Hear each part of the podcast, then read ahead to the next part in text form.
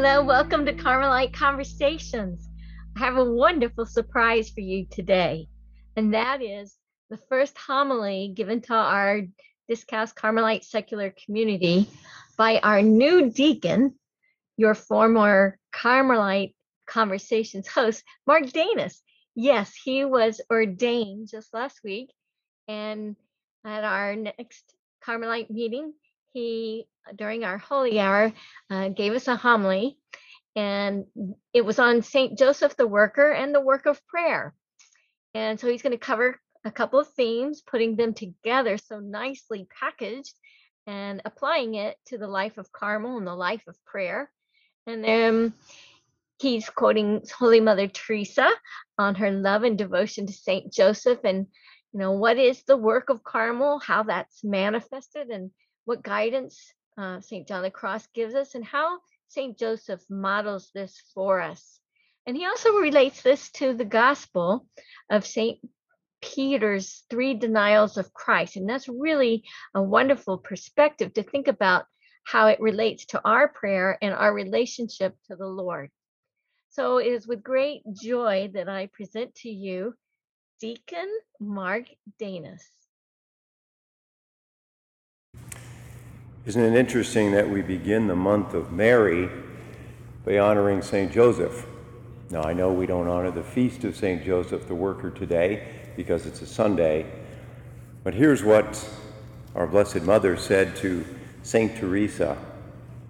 I think she would be pleased. Indeed, she, our Blessed Mother, said that I pleased her very much by being devout to the glorious St. Joseph. I'm going to try to combine three different themes in my reflection today, my homily, and those are St. Joseph the Worker, who I think as Carmelites we can't afford not to honor. Secondly, the fact that uh, our reading today, the Gospel, gave us a great insight on the gift that we in Carmel enjoy in contemplation. And thirdly, I want to talk about Joseph as a model of contemplation. First of all, our confidence in Joseph. Would that I could persuade all to be devout to this glorious saint. Those are the words of our own Mother Teresa. I have never known, she said, anyone who honored him by particular services, who did not advance greatly in virtue. For he helps in a special way those souls who recommend themselves to him. St. Joseph the Worker is a feast that was instituted, I'm sure many of you are aware, in 1955 by Pius XII to counter the May Day celebrations of the communists. And that in order to counter the argument that work was the central theme of labor and people participating in the various tasks of the day, that work was glorified over the worker. We know as Catholics, as Christians, it is the worker that matters. It is the transformation of both the individual and of human society through work that is done that is paramount in our participation in work. Pope St. John Paul II, in his 1981 encyclical on human work, further emphasized the centrality of the worker over the work. The primary basis, he said, of the value of work is man himself. So, what is the work in Carmel? We all know it is contemplation. It is what we engage in, whether it is morning or evening prayer, Lectio Divina, adoration, the rosary, our participation in Mass. It is clear our charism, our work, is contemplation. If we in Carmel are to live by the counsel of St. Paul, pray without ceasing, then clearly contemplation is our primary work. No matter what our station in life and no matter what our occupations may be, we are called to be in a constant state of awareness of a God who dwells within us. So, what is contemplation? Well, if we read John of the Cross, it's the beginning of the removal of everything that is not love. That is the work that we have to do within ourselves. It is to n- no wonder that the love chapter in St. Paul's 1 Corinthians 13, the very love chapter, he writes, and I quote, Love is patient, love is kind.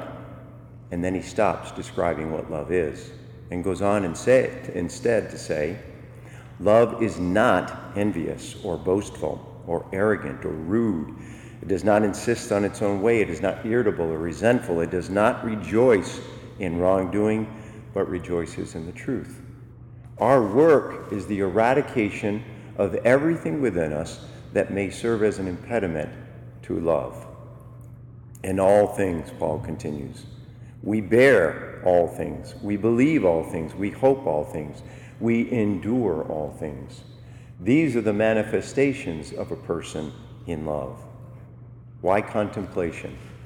Well, let me pick up on the theme of today's gospel, where our Lord questions Peter three, what for Peter were three frustrating times as to whether he loves him. Now, we all know that this is the uh, opportunity for Peter to overcome his three denials. But this lesson goes deeper. If you know the Greek, and I know some of you are probably familiar with this history, of the three questions that our Lord asks of Peter Do you love me? Do you love me, Simon, son of John? Do you love me?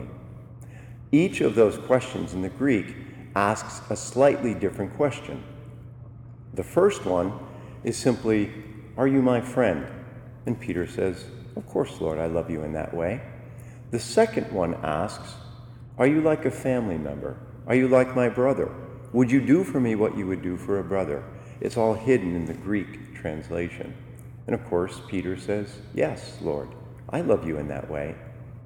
And then our Lord asks a third, and for Peter's experience, somewhat frustrating time Do you love me in the way of a spouse? Do you love me in a sacrificial way? And I would argue that the reason the Lord then goes on to explain how Peter will find his end is to give validation to the very fact that this is what he's asked for from Peter. If I can draw an analogy, the first question is Will you speak to me in prayer, dear Carmelite, like you would speak to a friend? And we say, Yes, we will engage in vocal prayer. But would you speak to me with your mind? Would you think about me? Would you dwell about me the way you would a family member? Would you worry about me? And we, of course, respond, Yes. But then the Lord asks us a different question Will you love me in your heart? Will you love me with your entire being? Will you sacrifice your entire life? And by doing so, will you enter into an intimate encounter with me, no matter what I ask of you? No matter what it reveals to you about you, would you enter into a sacrificial love, a contemplative love? St. Joseph is the model of this type of contemplation for two simple reasons. Contemplation begins by focusing on the Lord. Teresa, in her explanation of contemplation, said, I'm not asking you to do anything more than to look at Him. For who can keep you from turning your eyes, the eyes of your soul, toward this Lord, even if you do so just for a moment? Your spouse never takes his eyes off you. Joseph beheld the infant Jesus, and we can well imagine gazed at him for long, extended periods of time. This is what we're being asked to do. The second element of contemplation is silence, and we know the many levels of silence, the degrees of silence that we're called to. Silent love. Joseph has no words in the New Testament. He's the model of silence. And Elizabeth of the Trinity says, May nothing distract me from you neither noise nor diversions or my master. I would so love to live with you in silence. The work of contemplation is the heart of the church. It is accurate to say, as some have, that if prayer is the breath of the soul, then contemplation is the very heart of the church, the church that is in great need, because there is a world in great need. As St. Joseph, our model, is the patron of the universal church, I would argue that contemplation is the very heart of the church, not just its breath.